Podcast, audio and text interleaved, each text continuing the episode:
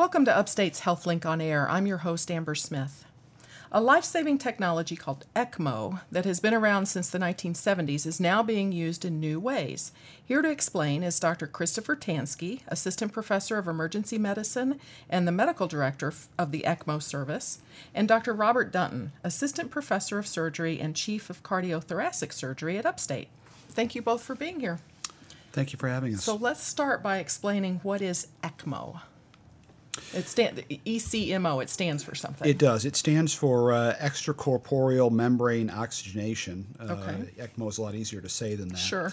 Uh, it's a technology that's been around for uh, a number of decades, uh, and it's used to provide uh, support uh, for either the heart uh, or the lungs if they're not functioning properly. And Either or or either both? or or both. Oh, okay. Yep. So there are different modes of ECMO, uh, and it can provide support if the lungs aren't working properly. It can also provide support if the heart isn't working properly. Uh, it was originally used uh, mainly in uh, infants, and now we've started using it quite a bit more in adults.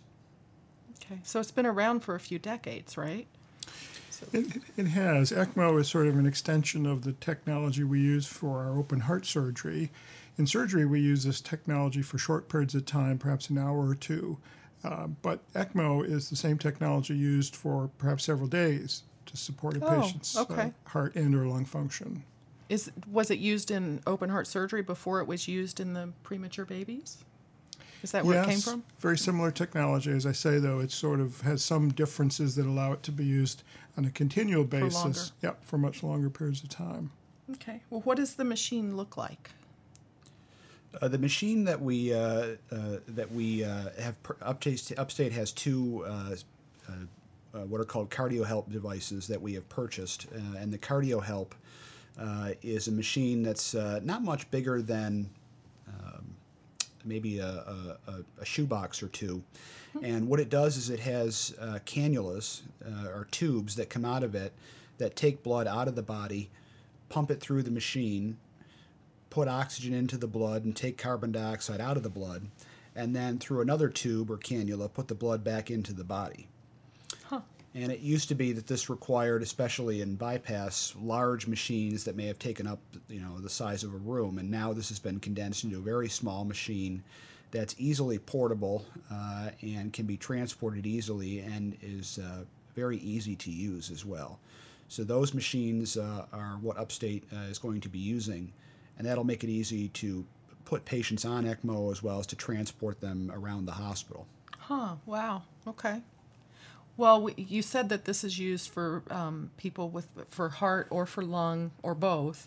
But how? Which which types of patients? Because there's a lot of patients here with heart problems or lung problems. But which ones need ECMO? you know, it does fall into those two big categories. In terms of lung injury, patients can become sick with a lot of different things.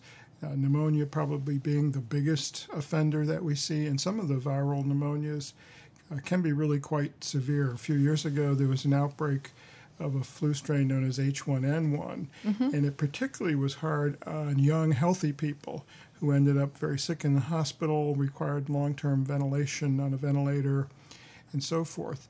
Traditionally, the treatment for those patients is to work uh, with their lungs and using increasing pressure, increasing amounts of oxygen to sort of get get by until the lungs begin to heal.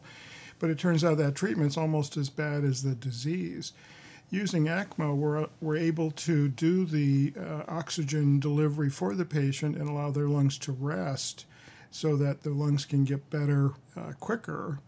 And it's now recognized that a lot of these folks who in the past wouldn't survive can now survive with very high uh, functional capacity afterward.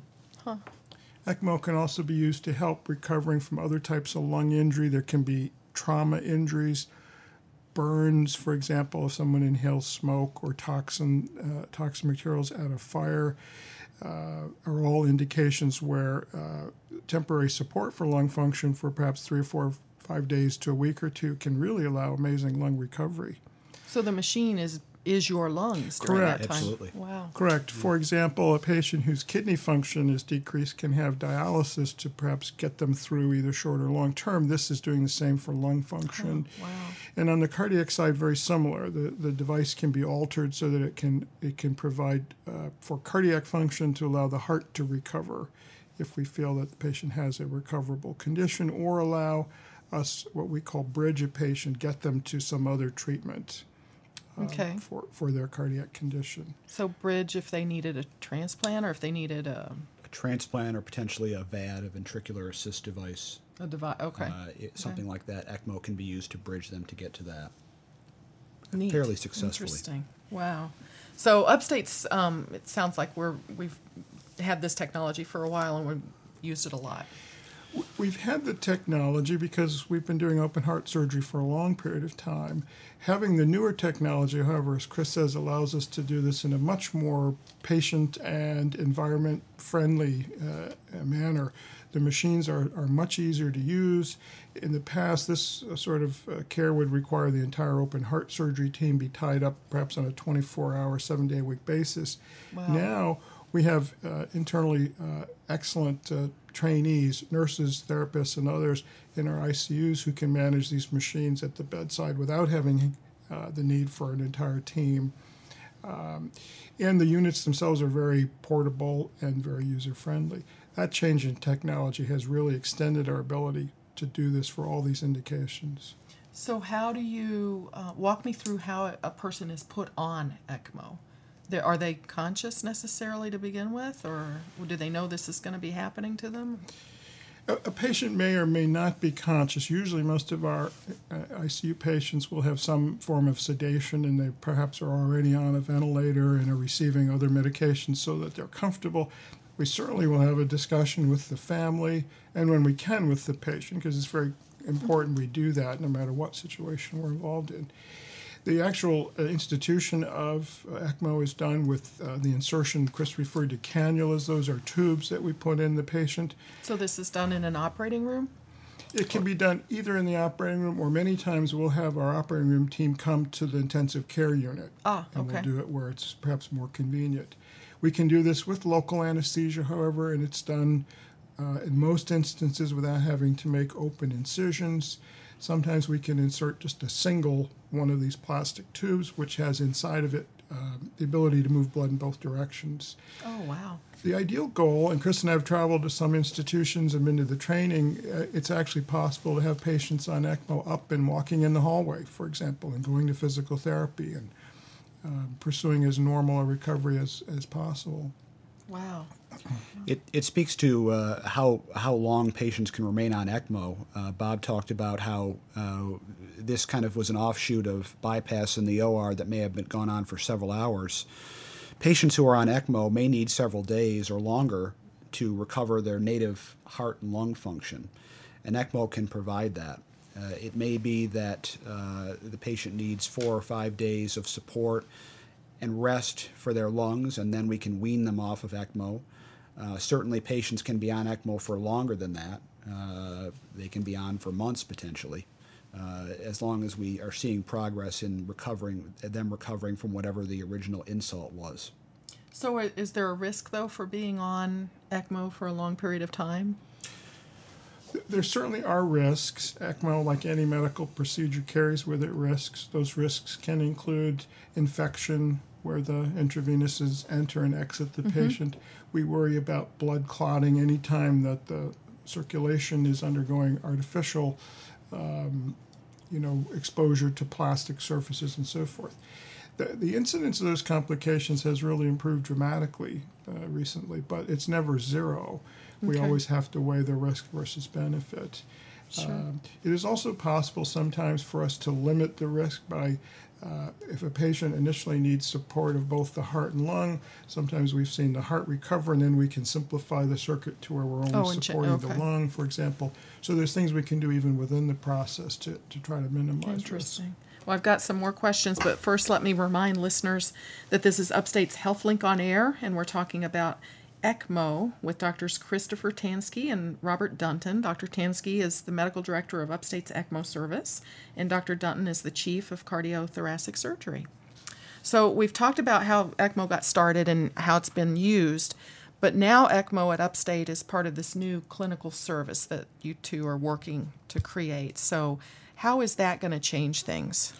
Well, I think uh, what we're looking at is uh, to try to uh, increase the availability of ECMO and also to let our colleagues know uh, in different departments uh, what things it can be used for that perhaps we may not have thought about previously.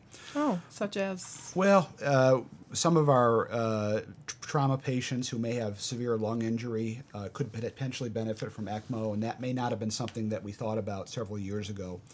We also see a lot of patients here at Upstate uh, that have overdoses that are have toxicologic injuries because of our tox our center here, mm-hmm. and those patients could also potentially benefit from ECMO uh, if they uh, were having issues with their heart and lungs. And so, what we're trying to do is build an interdisciplinary team that uh, understands when this technology and, and therapy is appropriate and how we can institute it. So uh, if someone today here at Upstate Hospital uh, was potentially a candidate for ECMO, there's now a process for whatever doctor is taking care of them to get a hold of uh, either Bob or myself to talk about the patient, to see if they're an appropriate candidate for ECMO, and to facilitate the process of getting them put on ECMO. And then once they're on ECMO, there's uh, a lot of uh, subtleties to managing the patient that we can help with as well to make sure that ECMO is being used appropriately and the patient is is getting the the lung rest or the heart rest that they need. Hmm, interesting. So that's here at Upstate, but what does this mean anything for the greater Central New York region in terms of? I think it does. Uh, you know, Upstate certainly uh, is the, the regional referral center uh, for a large part of, for mostly all of Central New York. And these patients uh, can be at other hospitals. They can be at small community hospitals in our area and it may be that they need ECMO, but they're not able to get it at the small uh, outside hospital that they're at. so they at. would transfer here. So they could potentially come here for that, and that's a service that we want to be able to offer to the community because the alternative is they might have to go somewhere else further away. Okay. And uh, we would certainly like to keep the patients near their families here in Central New York, and so being able to offer that service is uh, beneficial. Great. Well, tell me about um, something called eCPR. eCPR is uh, a new way of doing cardiopulmonary resuscitation for patients who have cardiac arrest. These are patients whose heart is stopped. And previously, you would do CPR and you would try to give medications and you would shock them and see if you could uh, get them to, to recover from that. And the survival rates from that have traditionally been very, very low. Mm-hmm. In select patients where uh, the cardiac arrest uh, is witnessed and where the patient is able to get to the hospital quickly, there's a potential to put them on ECMO directly while CPR is ongoing and then take over their heart function for them so that you now have time to figure out what ca- caused the arrest originally. Wow. So this is something that's uh, very state of the art and something that is only appropriate in specific cases, uh, not in every case. But it's something that really has the potential to offer patients uh, who have a reversible cause of their cardiac arrest a better chance, a much better chance at survival than they might have already seen. Wow. In theory, it sounds like that'd be wonderful if you could have ECMO available just to it is. It's the sort of thing where we want to make sure that we're doing it uh, the right way, and we want to make sure that we're selecting the right patients because uh, certainly some patients are not candidates for it because the arrest happened too long ago. But uh, we're definitely looking into doing that, and it can also be used for cardiac arrest to happen in the hospital, huh, potentially as well. Okay. Well, I know this is um, getting organized now, but looking ahead in the next five years, what do you foresee this um, service looking like? One of the things I think it could lead us to is new technologies. For example, Chris mentioned ventricular assist devices. Mm-hmm. Um, in our field of cardiac surgery, the ability to use these small pumps to replace someone's heart function is becoming an everyday reality. And I think in the very near future, those are going to become very critical for us to have for uh, our patient population. Having a robust ECMO program is the first step toward having that sort of technology available.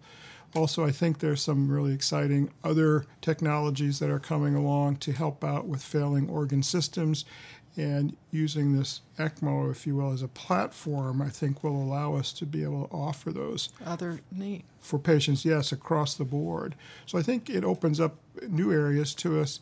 Uh, and also here at Upstate has been a program we're very proud of as it, it sort of cuts across all disciplines. It involves everybody. The people that, that t- talk to us at the international or national meetings we went to called ECMO a team sport. And it really does bring all the best of an institution together. Great. Well, I want to thank both of you for coming to talk. Um, this has been Dr. Dunton, the Chief of Cardiothoracic Surgery, and Dr. Tanski, the Medical Director of Upstate's ECMO Service. And this is Amber Smith for Upstate's HealthLink on Air.